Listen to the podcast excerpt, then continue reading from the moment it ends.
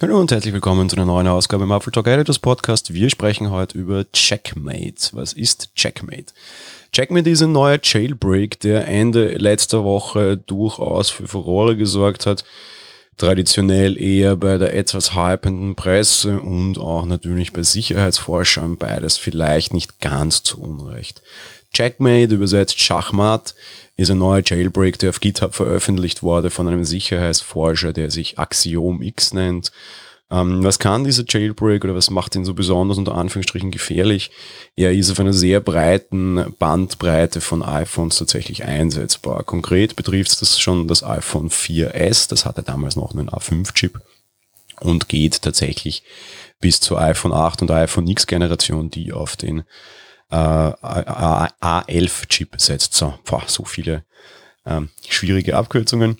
Was bedeutet das Ganze oder wo kommt das Ganze jetzt her, ist die große Frage. Und im Endeffekt handelt es sich hier tatsächlich um einen Jailbreak, der wahrscheinlich nicht fixbar ist, beziehungsweise der halt eben nicht behoben werden kann. Es ist ein Jailbreak, der sich im Bootraum nämlich festmacht, bedeutet so ziemlich einer der ersten äh, Hardware-Bereiche, die ausgeführt werden und das ganz gefinkelte in der Geschichte und damit natürlich auch sehr böse in der Story ist, dass es mehr oder minder ein Day Zero Exploit ist, beziehungsweise dass das halt einfach ein Bereich ist, den Apple nicht einfach durch ein Update fixen kann. Man kann sehr viel mit einem Software-Update regeln und lösen. Letzte Woche war ja die große Update-Woche bei Apple.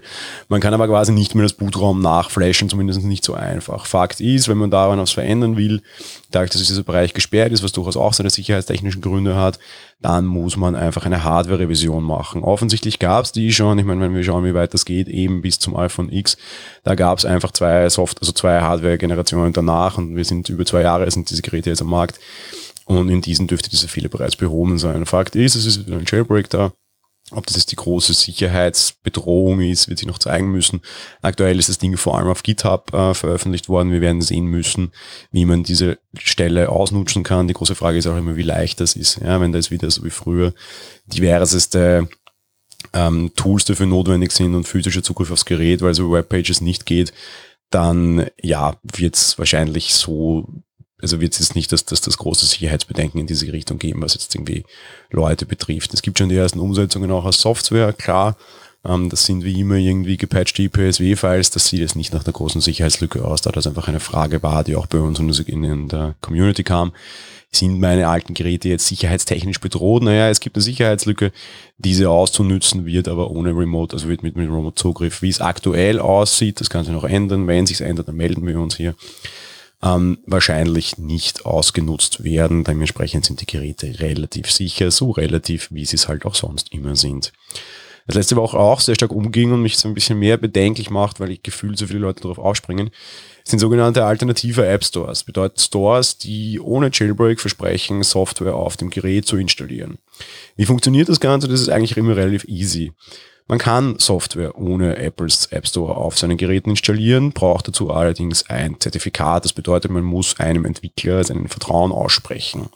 Und wenn man das dann tut, dann kann der Geräte, also Software und Apps eben sideloaden. Bedeutet in dem Fall, mit einem gratis Apple-Account muss das alle Woche wieder irgendwie neu gesigned werden, was natürlich sehr aufwendig ist. Mit einem bezahlten Entwickler-Account, den gibt's ja für 100 Dollar oder Euro für jeden, äh, hält das dann entsprechend länger. Das große Problem dabei ist, dass man tatsächlich nicht weiß, was man sich eintritt. Im Endeffekt gibt man einem Entwickler, den man nicht kennt in diesem Fall, ja, Zugriff auf sein Gerät. Und darin muss ich gestehen, sehe ich die wesentlich größere und wesentlich gefährlichere Geschichte und möchte vor allem davon an dieser Stelle warnen und abraten. Es kriegen mir bei Apfeltag auch so häufig die Fragen, wie haltet ihr denn mit dem Thema? Und ich möchte mit dem jetzt auch mal ganz offen umgehen und meine eigene Erfahrung erzählen. Was Jailbreaks betrifft, war ich sehr lange Zeit dazu gezwungen, diese zu nutzen, allein einfach schon, weil mein erstes, Airphone, mein erstes iPhone tatsächlich einfach aus den USA war und ich da jailbreaken musste, um überhaupt eine Handyverbindung herstellen zu können. Das hat sich bei mir relativ schnell eingestellt. Heute verwende ich keinen Jailbreak mehr. Verwende ich nur offizielle Software? Nein, tatsächlich nicht. Ich war auch letzte Woche wieder gezwungen, weil ich ein medizinisches Gerät verwenden wollte und Apple dem Entwickler da so wenig Zugriffe gibt, eine Software Site zu loaden.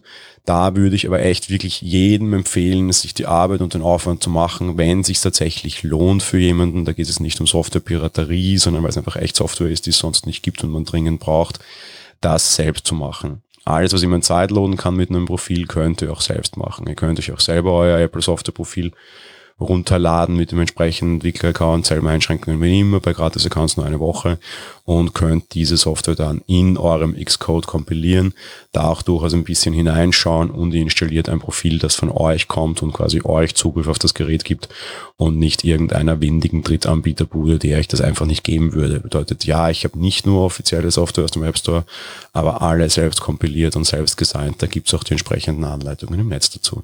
Das war's mit der heutigen Folge. Wir hören uns dann morgen wieder. Bis dahin. Ciao.